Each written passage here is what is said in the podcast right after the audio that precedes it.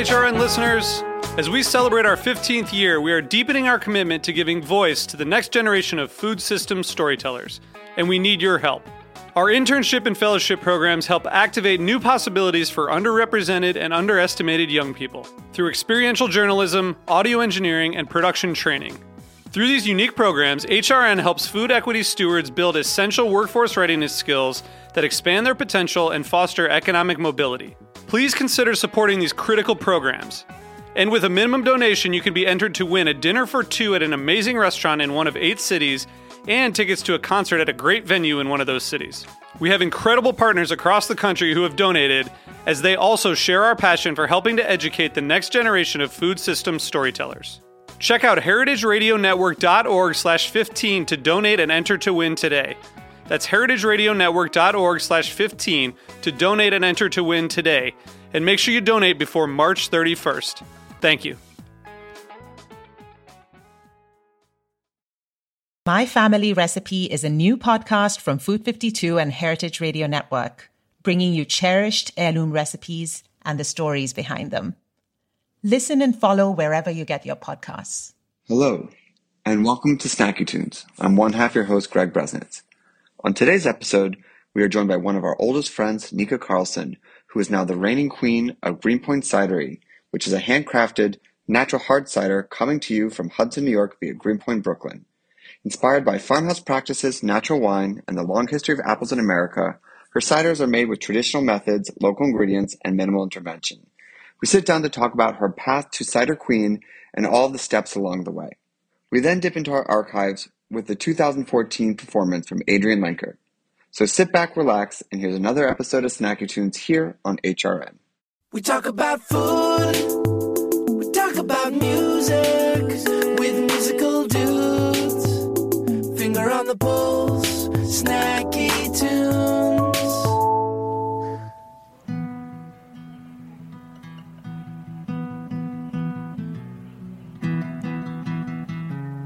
Let's see if I can remember how to play it.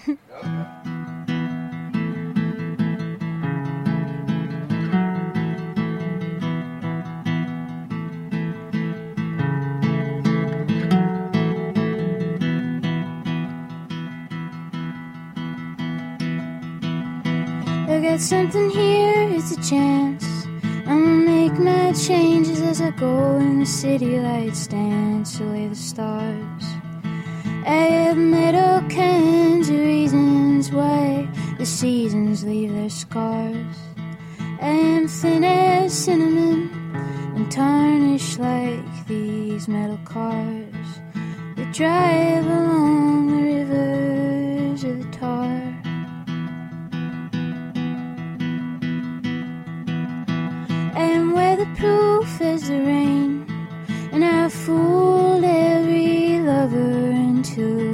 drinking up my pain. I am hanging by the edges of my name, but I am warm, so comfortable forgetting about the storm. I love Minnesota, Michigan, Colorado too,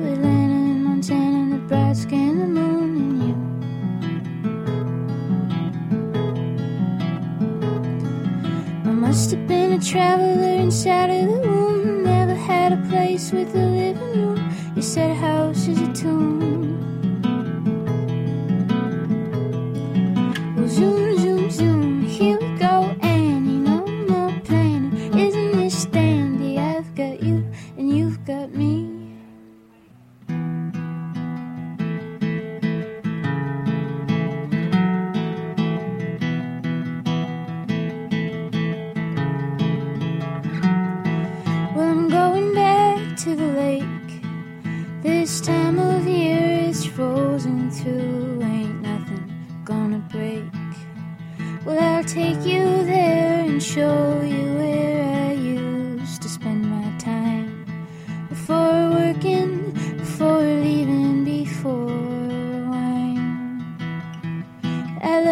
Minnesota, Michigan, Colorado too, Atlanta, Montana, Nebraska, and the moon and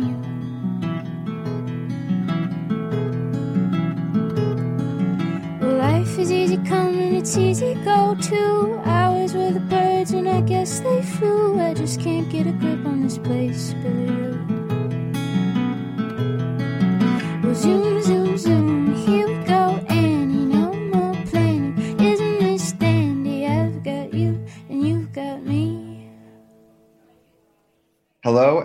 to Snacky Tunes. I'm one half your host, Greg Bresnitz. On today's show, I have someone who might be one of my oldest friends, going all the way back to Oregon, Nika Carlson of Greenpoint Cidery.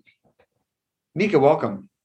Thank you. I'm pleased to be here. I feel like I've been asking you to do this for a long time and you demurred for a while, and now you're such a cider boss. I feel very honored to have you on here. Oh my gosh, thank you. I can't believe I would have turned you down before, but um, as we've shown with our tech problems coming in, into this, maybe I'm bad with tech, missed the email. Who knows? Who knows? Well, let's let's go back before the cider, not all the way back because that would be too far. But let's go back to the bar that you owned in Williamsburg. Let's start there. Uh, tell me about the bar, uh, the history of it, um, and just what the general vibe of it was. Sure. Um, so I was a partial owner of a bar in Williamsburg called The Drink that um, opened in 2009, I believe.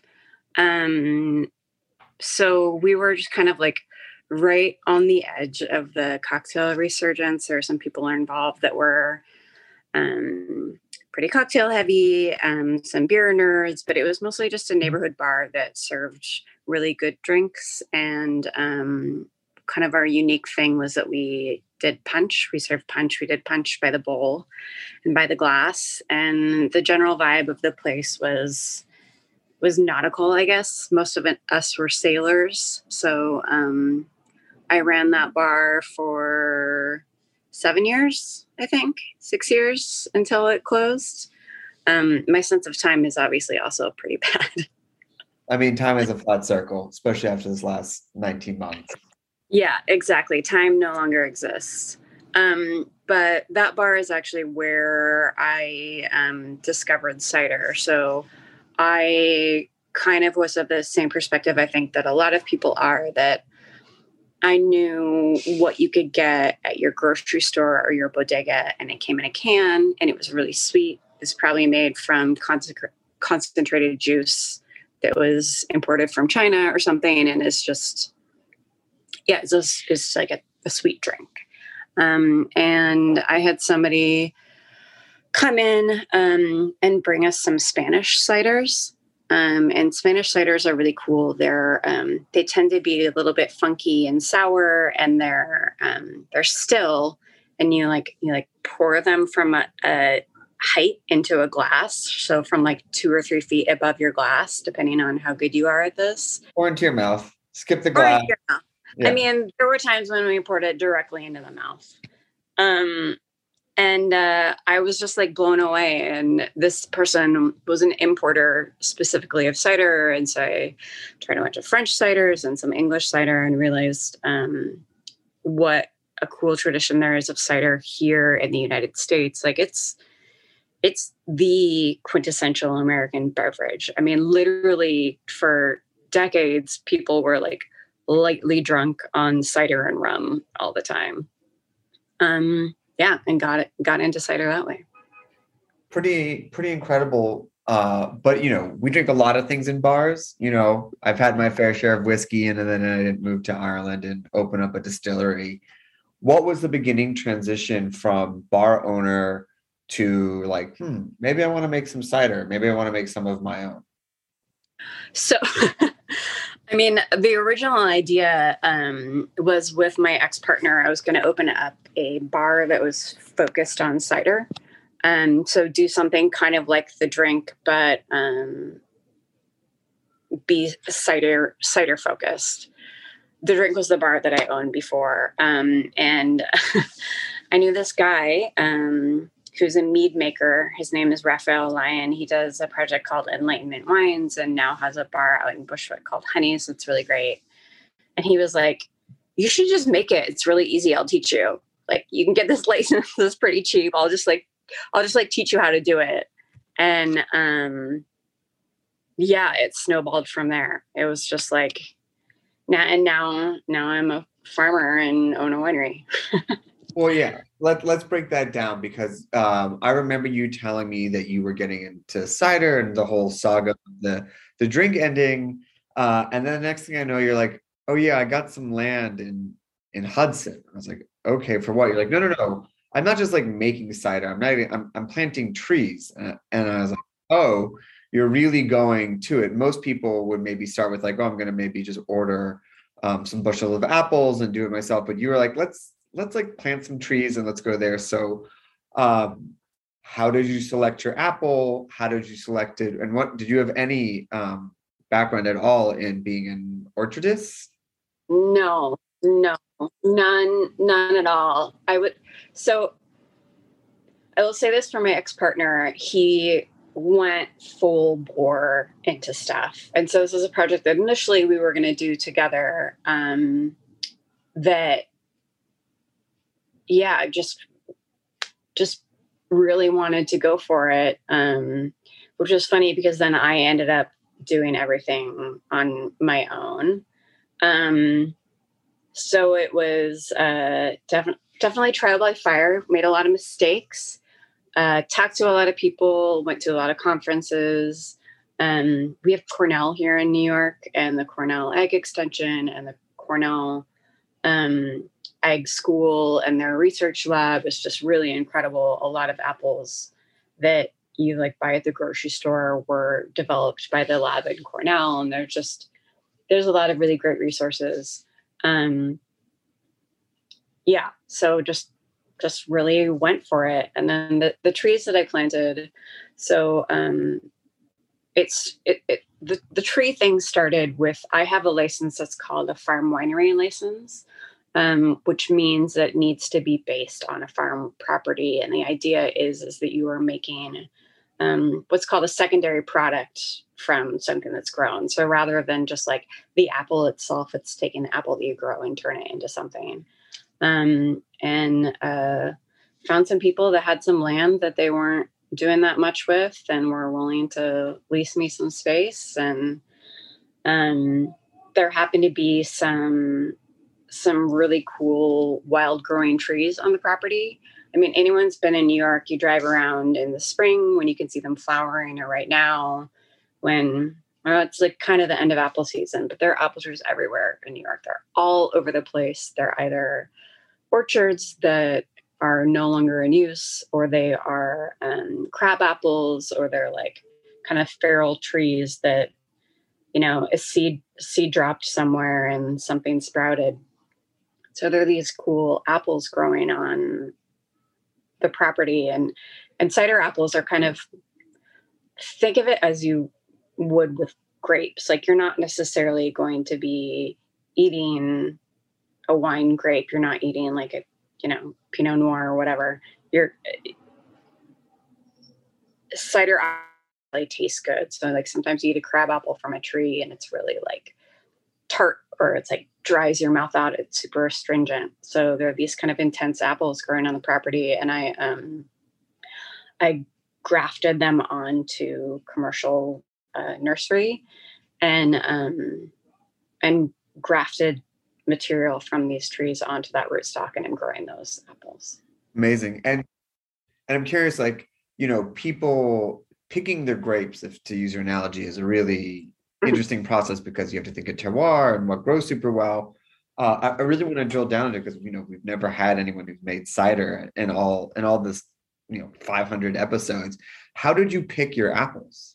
How did you because it seems like once you commit you're pretty like locked in. So like how did you go through the process of being like these are the apples that I want to begin the process with? Um I mean there are apples that are known to be good for cider. Um, so part of it was doing research, part of it was just tasting stuff and talking to other farmers. So, um, but yeah, it is hard because the it's a different kind of challenge because you know you don't plant an apple tree and it grows the next year. You know, this is a commitment at minimum of four years until you're going to have apples or anywhere from you know up to 12 years for just like a traditional classic apple tree to start producing apples um, which is why this is another thing but it can be hard for cider makers now that are really interested in um, uh, traditional varietals of apples to get the kind of apples they want to make the kind of cider that they want um, Why is it hard? well, okay, so think of um, any sort of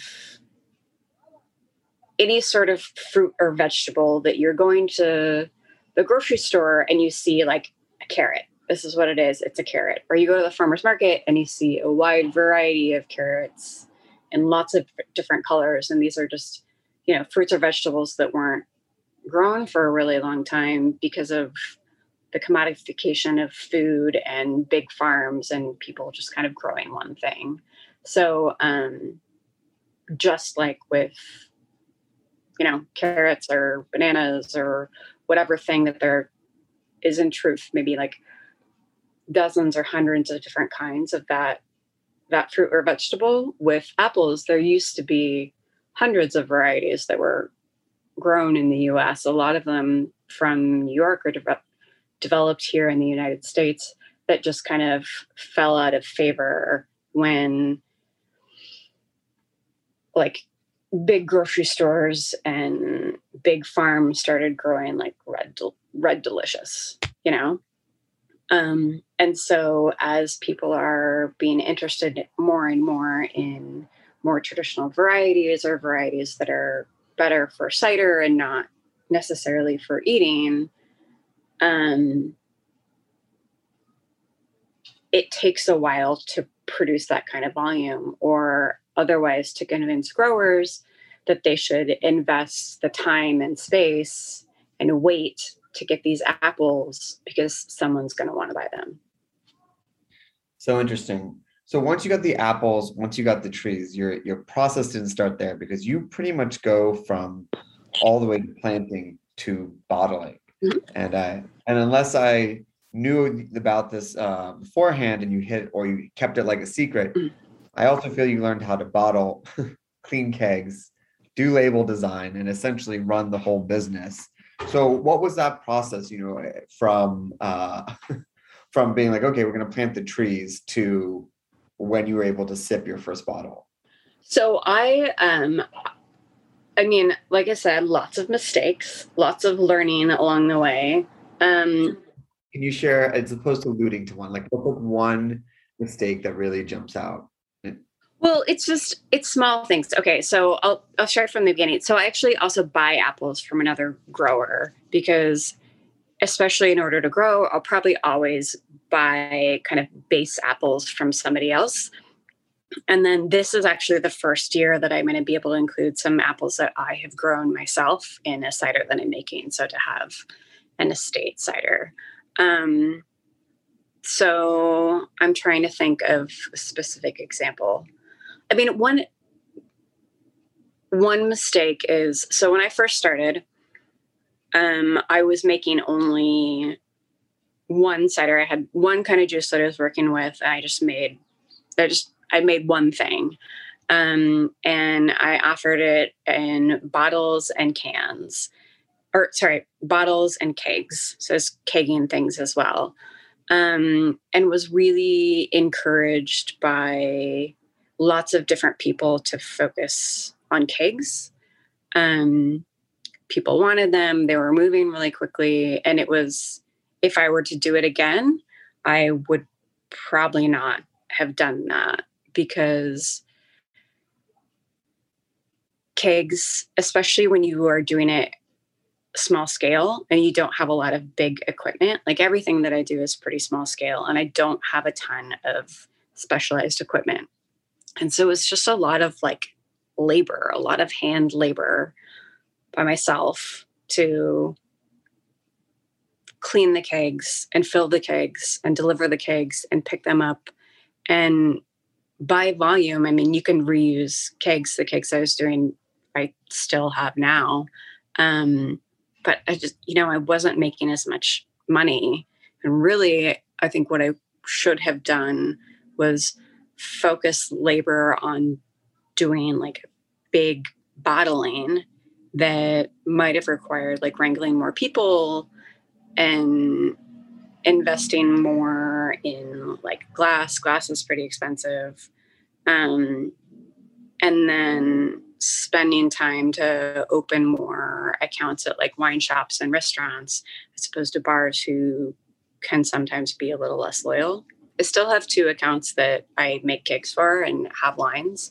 Um, but i would have focused more on bottles because I think that would have been more sustainable growth. You approach your cider making, it seems, at least to me, very similar to making natural wine. Yeah. Low intervention, like very much in the same space. Uh, is that in the traditional mindset that you alluded to before, you know, Spanish and American cider, or is that something you've adopted because of the you know desire to drink things that as little intervention as possible?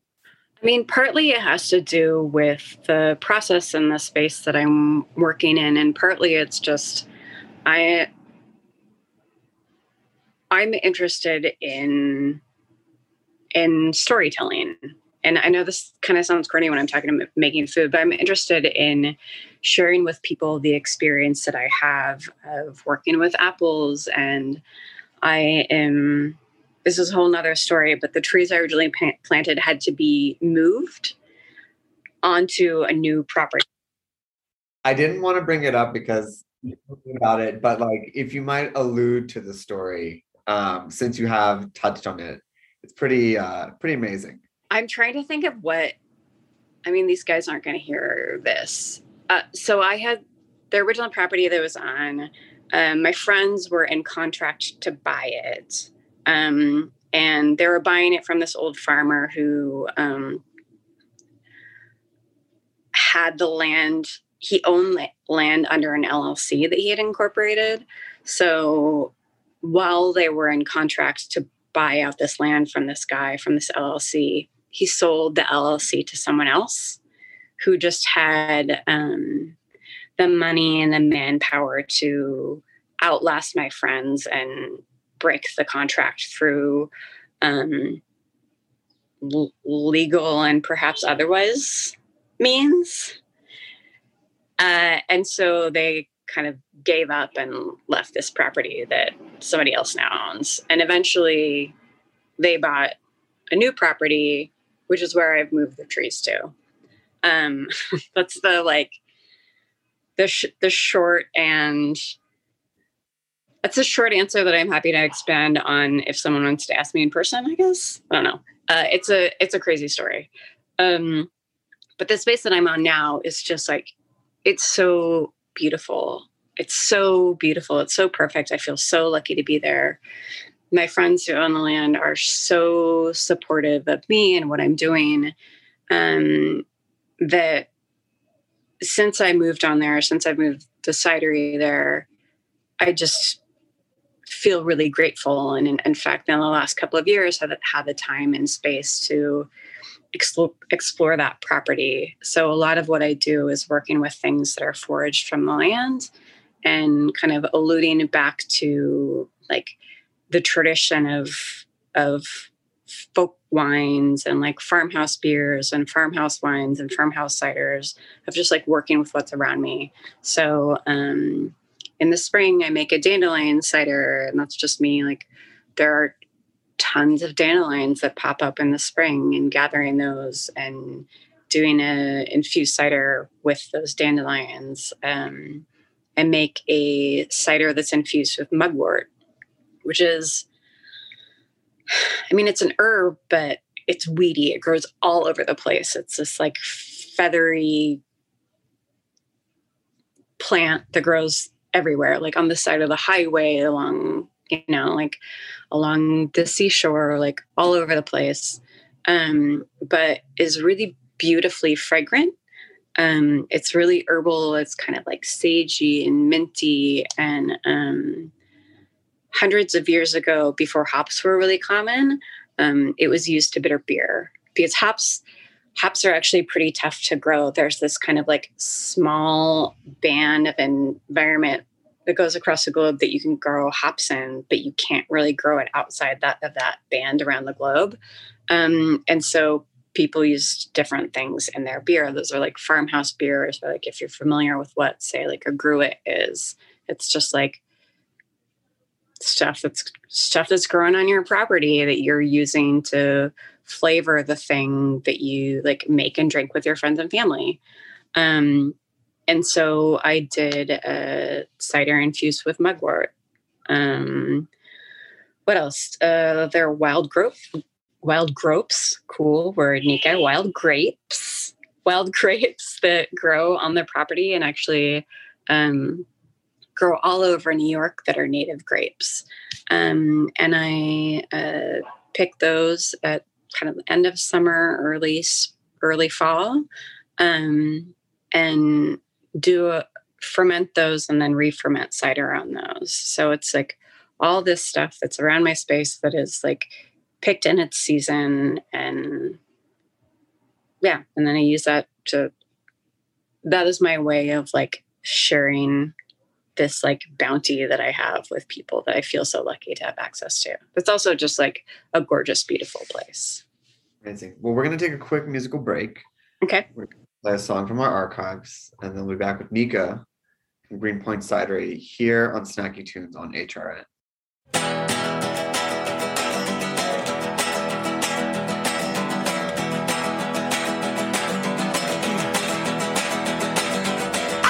Como yo, chicos, chicas pobres, no escuchamos tu rock, masticamos odio, chicos sin diversión, ni trabajo fijo. ¿Quieres tu estéreo? ¿Quieres que lo cuide? Cuida coches, te lo cuido. Cuida coches, te lo cuido.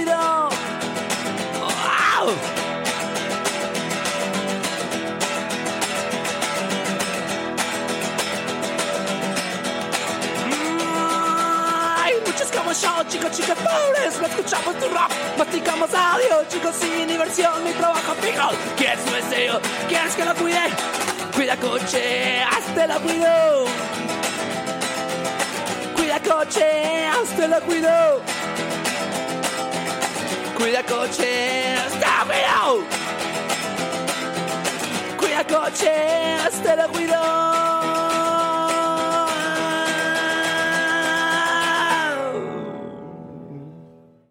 As you just mentioned, you have a wide variety of ciders that's not just apple, but picked and foraged from the surrounding property.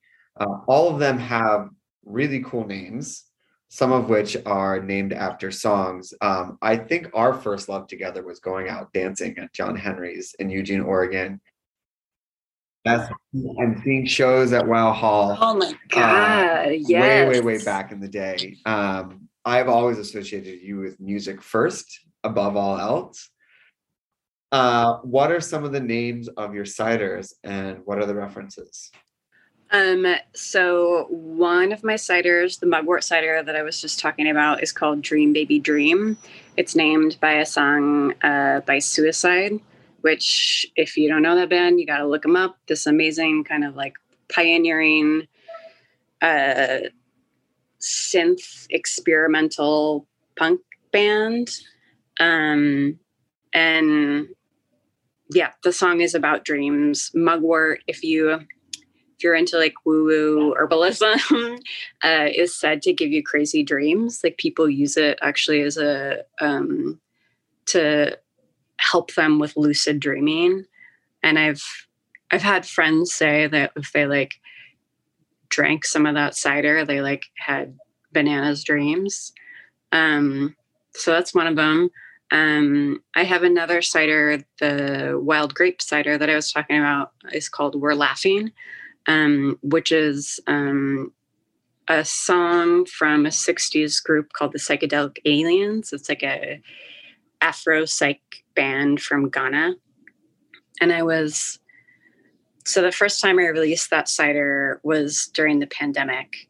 And um, early in the pandemic, like when everyone was still super on lockdown, like in New York, like no one was going anywhere. You know, we were like, most people were just in their apartments. Um, and I was working on that label because I do all the label design myself. In this case, um, I had this idea of like watercolors um, influenced by what crushed grapes look like. And so I was like trying to get that right. And I'm like working on this stuff and I'm like dancing around my apartment kind of. And this song comes on the playlist that I was listening to. And I just had this idea that like, oh my God, I hope by the time I release this cider, like this is something that people can share that like we can all be together like laughing and having a good time together um and turns out i've released that cider again we're for a second time we're and i just made it for the third time. We're still in the pandemic but you know someday. It's a, it's a great picnic cider um it was interesting to see how you use the pandemic because i think when i came back to new york you dropped off a small case of cider for me on the side of the road and you were doing deliveries with your dog. One of the other things that I saw you do that I found so amazing was you were doing sail freighting, uh, which I thought was super cool. And I didn't even realize was an option um, for the uninitiated. What is sail freighting and how did you work it into your cider practice? So, um, a lot of this and a lot of what I do comes back to community. So the property that I'm on um, is owned by it's a group of friends that bought it all together, and there are several different houses on the property. Um, and one of them is owned by a guy named Sam Merrett, um, who decided he wanted to bring carbon neutral shipping back to the Hudson River via sail freight. He bought this old cargo ship um, and restored it um, and uh, started doing some experiments with delivering stuff last year and really has started this year to dial in on what they're doing that every month at the end of the month um, they load up a bunch of goods in hudson which is where we're based um, and sail it down the river to different ports along the way stopping, ending it in New York City where we do some events. Um, and people can pick up cider that they've pre-ordered or they can like sam i usually bring samples of cider for people to try or to like buy there on site. They light, load up with new york city goods and then bring them back up the river. Um, and they're really serious about being carbon neutral. They're not turning on the engine. Um, when they get to port, uh, they're delivering things by cargo bicycle. So um, there was actually, I think there was one time where stuff, uh, a lot of the cargo is um, like malt and grain for breweries and distilleries. And I'm pretty sure we brought some grain on via horse and carriage uh, over to Van Brunt Distillery from the docks in Red Hook, where, which is where we go every month. So it's also a time machine. It is a total time machine. But okay, you want to talk even more time machine? Um, the craziest, the craziest part of that that I was involved with.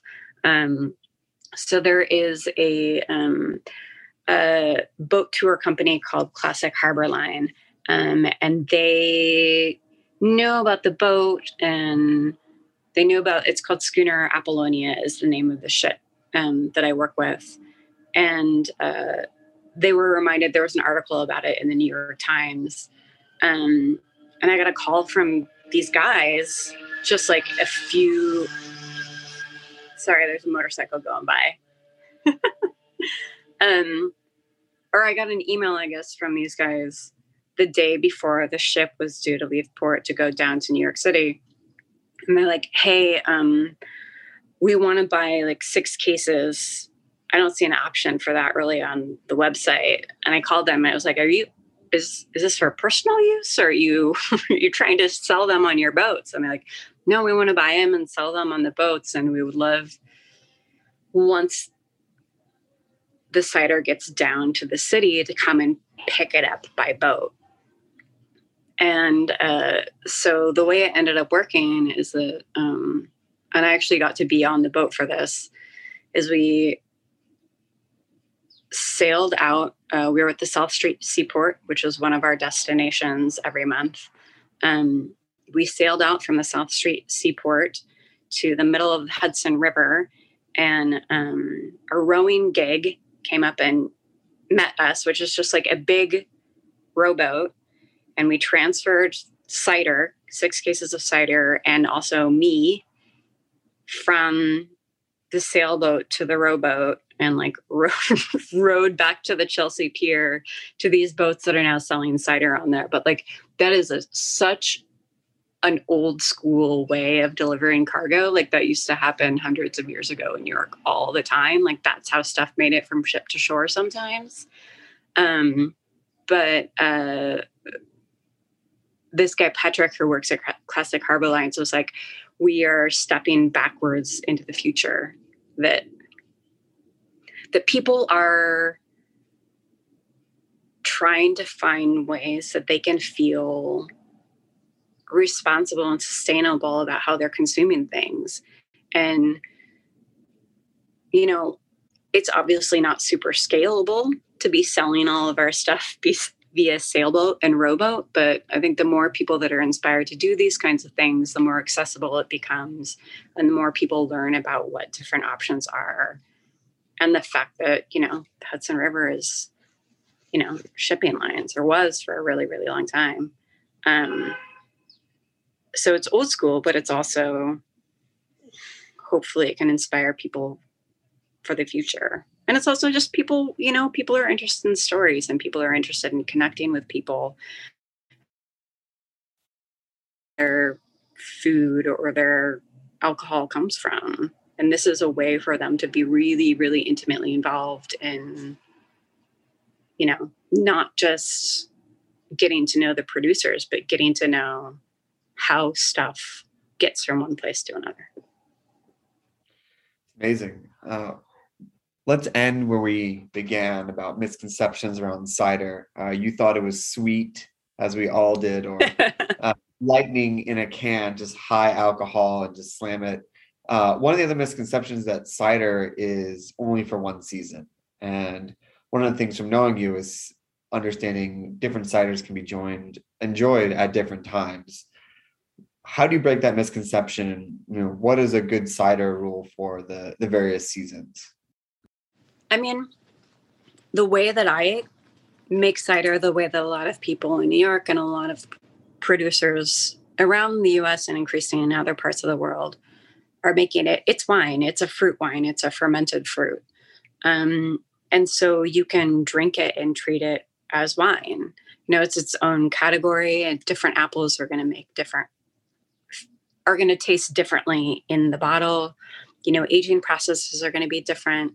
Um, people's when people are using native yeast you know that's going to express terroir different. So you know i make a cider that is the main cider that I make is called First Edition is like good for hot weather. It's pretty crushable. It's still really dry. It drinks. I've had people say it drinks kind of like a pet nat.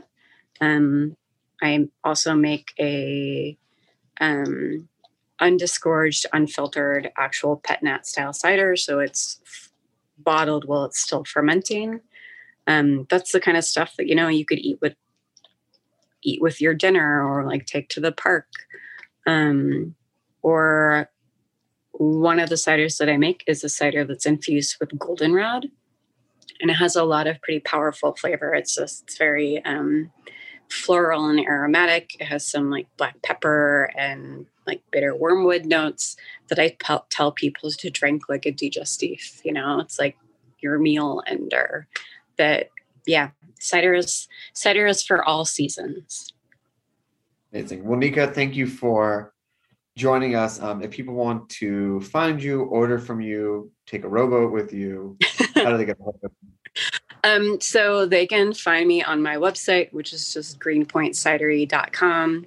Um, I'm also pretty active on Instagram, and my handle there is just Greenpoint Cidery. Um, so yeah, contact me there. I'm still doing home deliveries, which I was doing all during the pandemic. Um, so look me up. Great. Uh, we have got another song from our archives, and then we'll be back with the second half of Snacky Tunes here on HRN.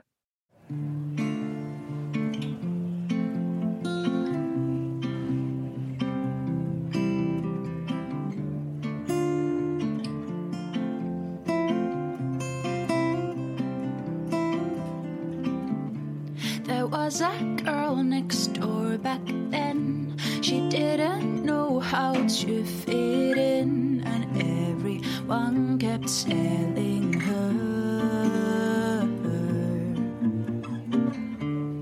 Don't talk back, don't ask us why.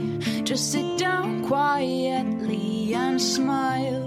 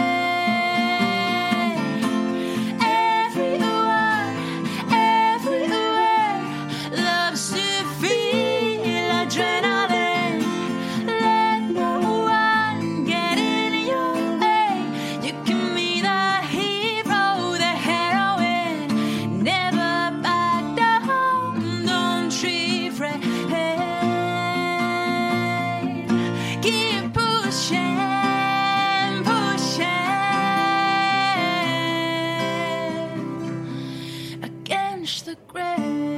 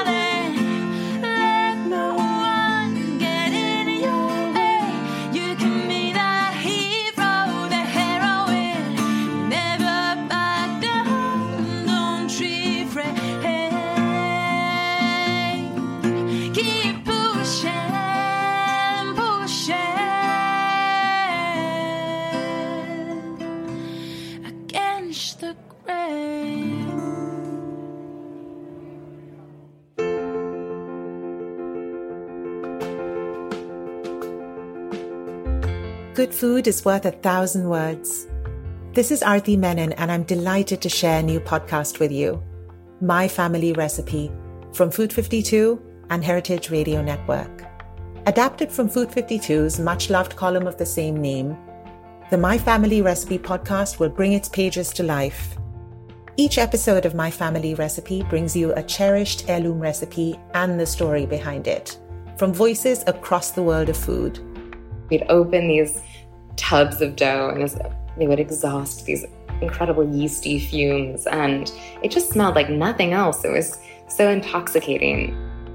I'll interview writers and chefs, parents and children about what's passed down along with the foods that we know and love. Chinese people aren't like born with a download on how to like velvet chicken. You know, like that's not something that just like comes to you. Listen and follow wherever you get your podcasts. Well, Adrianne, welcome to Snacky Tunes. Thank you.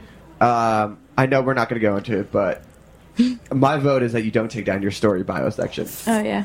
because Yeah. it's just it's Thorough. It's thorough. How long did it take you to write it? Oh, I don't know. Uh, it, I guess it was an a- an afternoon. All right. All we really need to know is that you started playing as a child, and your father taught you how to play music. Mhm. And there's been a long list of inspirations. Yes. Um, we'll sum it up like this: What from your childhood, teenage years, still resonates today with you as a musician and a performer? Well, I'm sure a lot, even just on a subconscious level, um, because I was taking in so much when I was a kid. Um, I mean, I started playing when I was six, and um, and had a lot of. I got to work with a lot of um, older musicians who had been doing it for a long time, and um, my experiences were. I, I just kind of look at it like my school. Like Yeah. that was that was school for me. Go, um, recording and, and recording. I recorded a couple records before I was 16, and that was amazing. I would never take that back. Um, and yeah, I learned a lot, and and a lot of it, I'm sure, is why I'm where I am now. Which is Mm, I guess I can't pinpoint it exactly, but even just, um, I guess just feeling comfortable having having such a, a long relationship with music and feeling, um, like, you know, my guitar is like the closest thing to me. Um, I don't know. I may not feel that way if I had just started playing, but since I've been playing forever, um, I mean, for as long as I can remember, I, it's, um, I have a special relationship with it. how long have you had that guitar? This one I've had since I was 14. Wow, it's in good shape. Yeah, I try not to be too rough on it. Although lately, uh, recently, it took a tumble. Oh, what it happened? The, it was the first time um, I was I was just getting I was just depositing a paycheck, and I stepped outside of the bank, and uh, I had it in a in a soft case, a travel case, and I knew when I was taking that case out, I knew that it wasn't very well padded, and I was a little bit worried about it. But I didn't have my case, and I was I was using a friend's case, and um, the strap came off, and it just fell s- just ver- vertically, just straight down on the bottom of the body, Oof. and the cracked the wood, split the wood up the top, up the face of the guitar, and then up the back too. Yeah, so um, I just started crying so hard. Oh. It was awful. I thought it was yeah, because I opened up the case. I was like, oh shit, and and I, um, yeah, it was pretty. It was a pretty intense moment. I felt like my baby had just fallen, but um, But it looks good now. but now, yeah, actually, yeah, You got all fixed up. I got it fixed up. Nice. Got a good deal on it. All right. Well, uh, do you want to play us a song on your fixed up guitar? Sure. Uh, what are you gonna play for us first? Um, this one's new. It doesn't have a title yet. All right.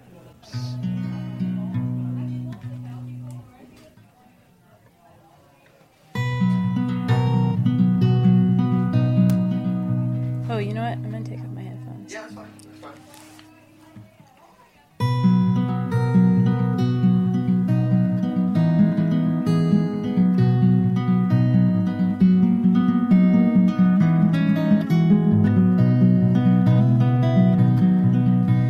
Well, I step outside and make my way on from Carolina. Anyway, the weather blows home is where I find you. With the aching side to ride the mighty wind and nothing more. Oh, I just wanna see you there sleeping on my floor. Well, I don't really like you, I just wanna kiss you. I don't know how to love you, but some days I miss you. I just wanna see you there sleeping on my floor. With the aching side to ride the mighty wind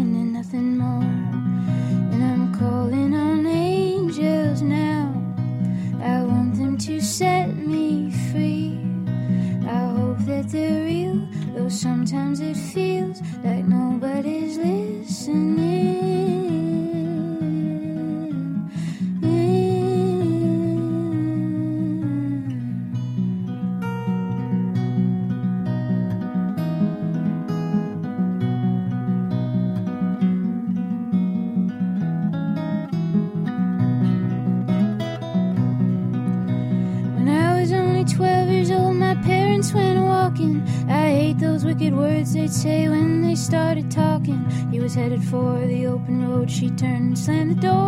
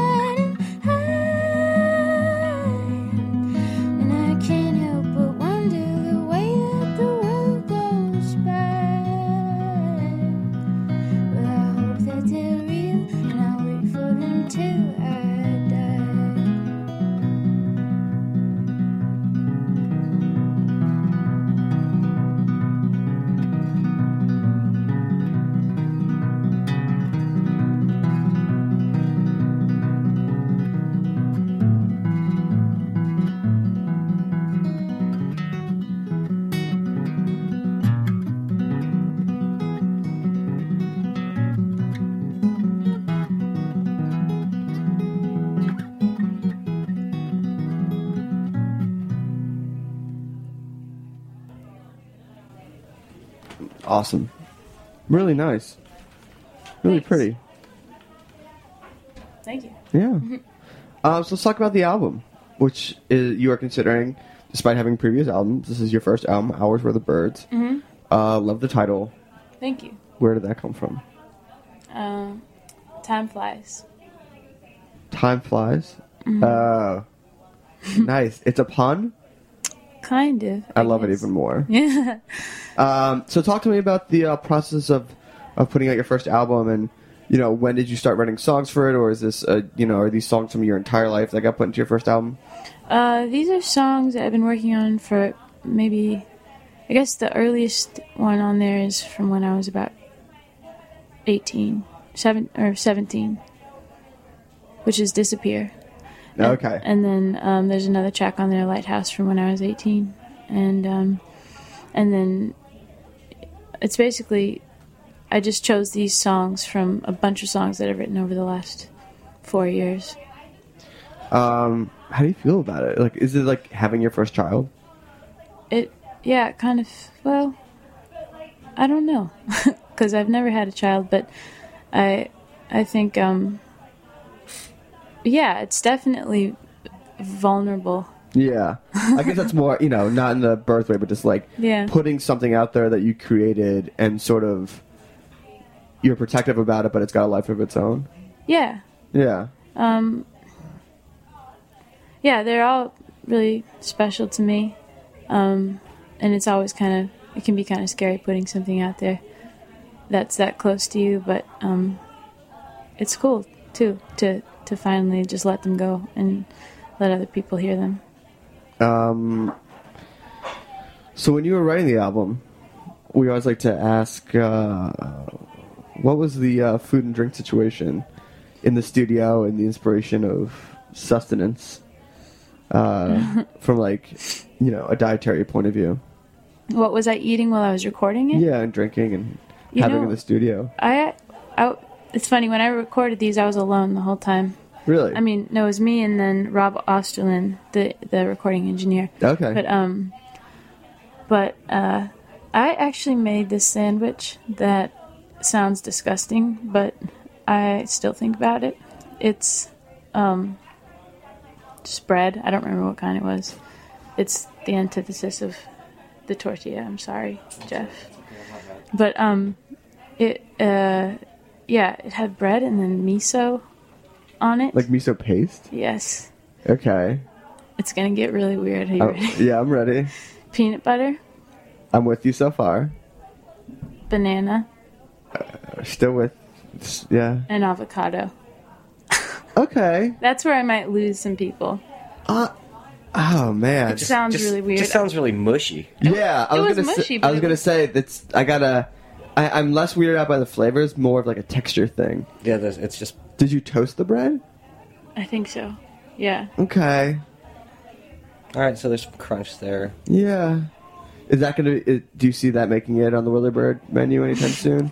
Uh, I, I mean, no. I mean, I'm, I'll put it this way: miso, peanut butter, banana. I just think that Uh-huh. miso, miso's. I guess I don't know. miso you know, just adds a little bit of salt. Yeah. You know, you don't No, put no, no. tons of miso. No, I'm I'm with you on that. But banana and avocado, I will say that's weird. That's kind of odd. what do you like about that flavor combo? Well, I was thinking, I was wanting too many. I was craving too many things at once. Like I really. Have you ever had a smoothie with avocado in it? yeah.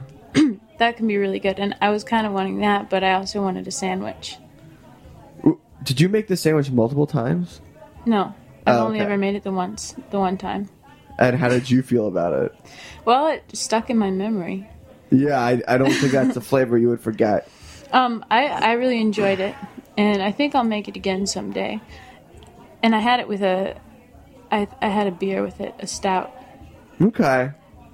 I was really just, proud of that snack. I that's just a lot of food thickness. Yeah, well, I like thick food. Okay.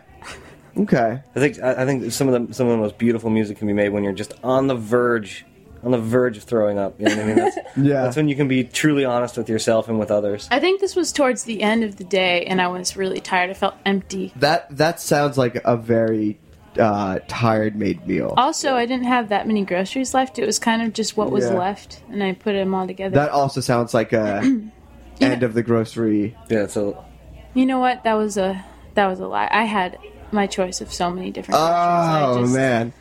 That's, just it wanted that It was first thing in the morning, and I had just got to the grocery store. um, do you remember uh, what song you were recording around that time? Um, after uh, I believe that was the um banana banana avocado miso song that I Uh, that's yeah, burning up the charts in Yeah. uh, the Philippines, I think. yeah. Um, Um, the, the dance that goes with it is also very amazing. Yep. It's nauseating. Um, I think I, you know, there's no way I can remember w- what songs I was working on that day, but I could play something from from around that time. Okay, let's hear a song from that time. What are you thinking? Uh, I'll play the title track of that album. Okay. Okay. So this is called "Hours Were the Birds."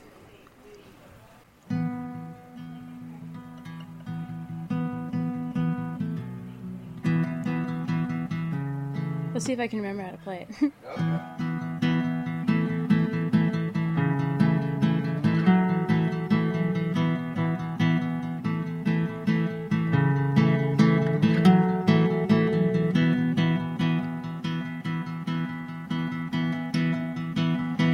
I got something here, it's a chance. I'ma make my changes as I go in the city lights dance away the stars.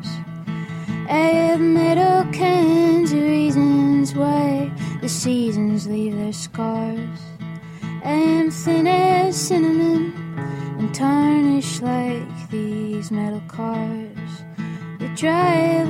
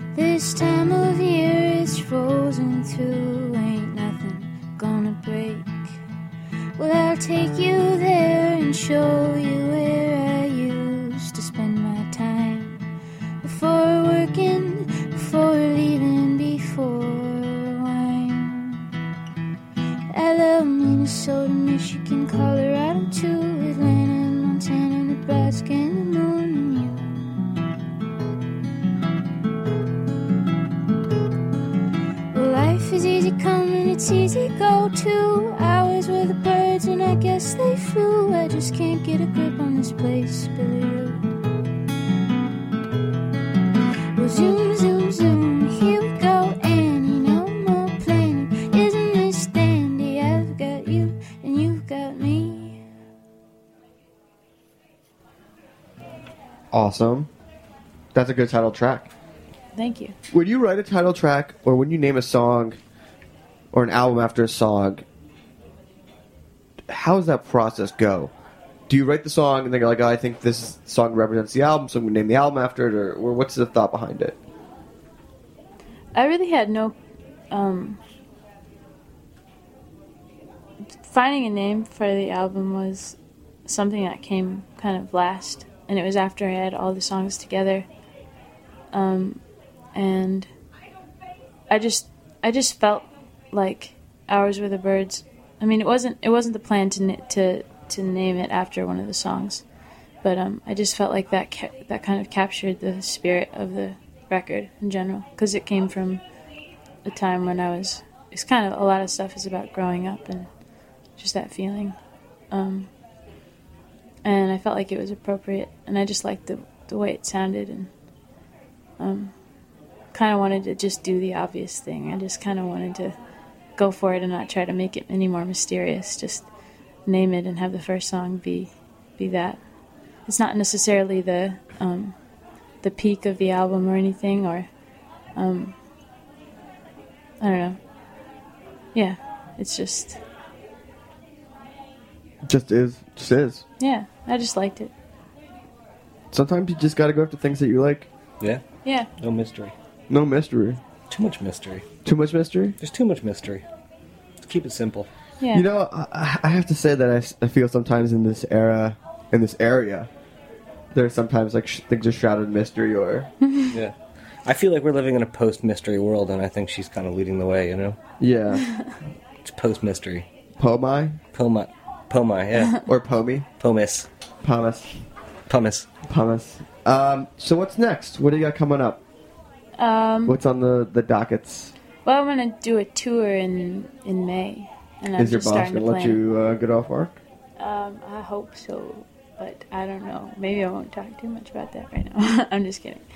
Well, we can work it out. I mean, you, you know, it's a perfect time to work out a schedule. No. Yeah. We got time on it, right? Yeah. Joe, we got time in the air for them to work Jeff at the has schedule? always been really flexible about uh, music stuff. Yeah, I, I mean, it's it is. I mean, I've worked at jobs.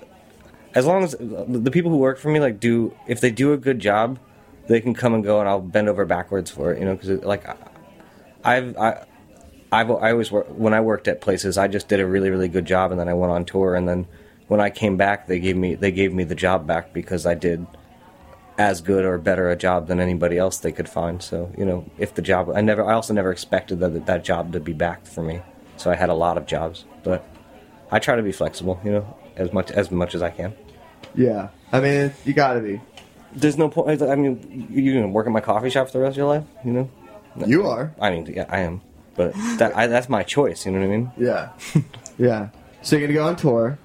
Jeff just makes it clear that as long as we do a Skype session where I'm showing him me practicing making an egg every night that I'm on tour, like I just have to be practicing and perfecting, further perfecting the Whirly Bird breakfast taco and How- how is- send him evidence. How about your taco, breakfast taco making skills? She's actually really, really good. She came right, like she came in, and just like I just showed her one time, and she just she got it. She even got like the nuances of. The key is how you scramble the egg, and she mastered it. You know, What's the key? S- putting scrambling the egg, putting it on a cold, like a little bit of oil, in a cold pan, and then just moving it around so that it's like right between being underdone and overdone, and the egg Mhm. is still shiny, and it has this like almost cheese. You make curds. You Yeah. sort of steam it. Yeah, That's how I do my eggs. It's the, it's in my opinion, it's the only way. Like It's the only way. that's how you scramble it. You gotta make you, get, you make a big old curd. Yep. you don't want it to be dry. No, I don't like people who like when you late when you see the pan afterward, it's all burnt and the eggs all brown and things like that. Like some people do scrambled eggs on a really high heat. Yeah. Make them, you know, they scramble in a minute. I don't get that. I don't know. I think it's like I don't know. I don't know why that was ever cool. Maybe they just you know. I think those people have just never had eggs the right way. You know what I mean? Maybe they're impatient. I don't know. I feel like you just gotta wait. You just gotta wait for your eggs to scramble. Whatever floats your boat, though. If Yeah. you if you like that, if you like that burnt taste. I don't know. I really feel that uh, there's a right way and a wrong way to make scrambled eggs. Yeah, I think that there's one- there's one yeah there's one one way to do it. Um, so you're gonna go on tour in May. Yeah, um, You're playing a show soon, right? Mm-hmm. I'm playing on on the 15th, which is this Wednesday. Where are you playing? I believe it's this Wednesday. Yeah, at Rockwood Music Hall, stage Oh. two, Nice, in uh, Lower East Side. Nice. I've yet to go there. I heard it's nice though. Yeah, it's a cool place. It'll be fun. Um, And I'm also well, no, that doesn't. I'm playing in Boston soon too. But Beantown. Go to Anna's Taqueria. They have great burritos there. So good. Have you had those? Yeah, it's the best. That might be my favorite. I feel I feel like every city I've been in, I just I I, I seek out the Mexican food. I think it's partially because New York's Mexican food overall is really lacking. I think so. I mean, you you can find it. You can know if you know where to find it. You can find it. There's two places that are gone from the Williamsburg area that I, I lament every day. Matamoros grocery store in the back of it between North Oh, yeah. Six and North Yeah, Seven. but Matamoros has been gone for. I know that. I mean, I still lament it. And la, like this, my secret, I, it was was uh, La Valita Bakery on Grand and Bedford, the one with the dirty old cakes in it. Oh yeah, two dollars got you a taco that was overstuffed. That you wait, they made tacos there. They made ta- dude. They, they they closed. It's gone. It's too late now. But they made chorizo tacos that you get one for two dollars, and it was overstuffed. They give you two tortillas, so you lift up one tortilla and eat over the first tortilla, and the stuff that would fall out of the first taco was your second taco, and it cost two dollars. And I Dude, lived I didn't. on that. I didn't even know they had tacos. I just ignored it. I always try. I never told anybody about it because I wanted it to be my secret, and now it's gone, and now I'm sad about it. What? do it. Do what? Do that. No. you can I add can't. that. No, that's their. Have you been to Mexico 2000? Up on Grand and Hooper. That's where I get my chorizo. Oh, Yeah, that's it's the that's that's that's the place that's still kind of holding the torch. That had- place- that had- place is great. Yeah, I had to learn Spanish because I wanted to to order because I wanted to order my chorizo from them, and they do won't. Do they make their own chorizo? They make their own chorizo, and it's unbelievable. It is. That place is. I gotta go back there. It's slamming. It's slamming. Um. All right. So, Adrianne, what last song do you have for us? Um, I could play a newer one, or I could do one off of the record. Whatever you want. All right, I'll do this this one. But wait, before we go, how do people find you online? What's the nuts and bolts? Um, well, my you can get my record at adriannelenker.bandcamp.com. Okay. Um, or you can I have a Facebook page as well, just Adrianne Lenker, or uh, um, my website adrianne.com. Just Adrianne.com. Adrianne or Adrianne Lenker, either will take you there. That's amazing though. You got just your first name. Dot Yeah. com. Yeah. My dad's a web designer, and he got it for me when I was like twelve. Back. he was on There top of it. There you go. Teaching how to play music and buy new websites. Well, guys, thank you so much. Yeah, thank you. Thank you for being our first show of the year. Awesome. Again, Yeah. Happy New Year. Last day to say it. Yep. Happy New Year, everybody. Don't try and say it to me tomorrow. No. Uh, shout out to everybody. Shout out to Greg in LA. Greg. Or, and then uh, we have our first bar food blowout coming up on uh, February 11th at Park Slope with the Maharlika and Jeepney people. Amazing. Rackle Dads will be DJing. Awesome. Yeah. I'll I'll I'll try and come out. Yeah. Can I bring my, my kid? Yeah. Awesome. Bar friendly. All right, here we go. Last song, Snacky Tunes. Thank, you so you. much. We'll see you next week. Thanks, Dan. Thanks.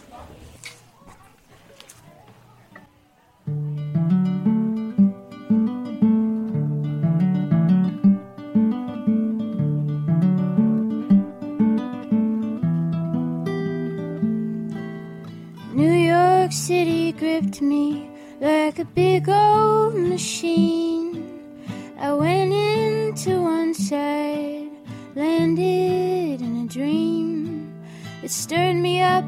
And made me shout, and sometimes I forgot about the way the wind blows in and out of the cottonwood trees. And oh, it's easy to lose your mind. I might have lost mine if I hadn't found you. The boulevards, businesses and schoolyards, shopping malls and motor cars, all in one scene. The lowest lows and the highest highs, the meanest noise and the lullabies, the poison and the compromise, the unspoken scream. And oh, it's so hard to find your place. I never found mine if I hadn't seen your face. And you can be my Buster Keaton, I'll be Blossom Dearie. We can see the world so clearly. You'll color the gray away. I will sing you songs all day. The decay will just turn to bloom as we look at the good old fashioned moon.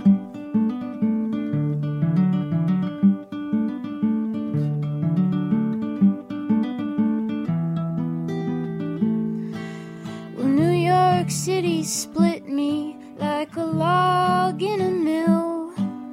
Half of me happy, the other half ill. But I feel myself to the old neon chill. I still feel a longing, but it's chased by a thrill. And oh, it's so hard to find your place. And I never found mine if I hadn't seen your face.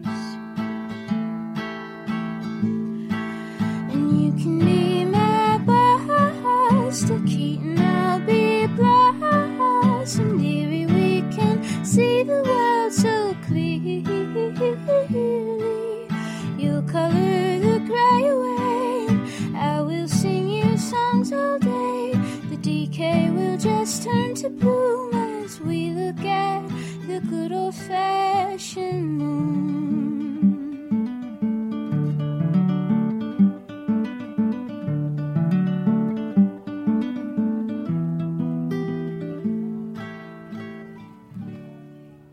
We talk about food.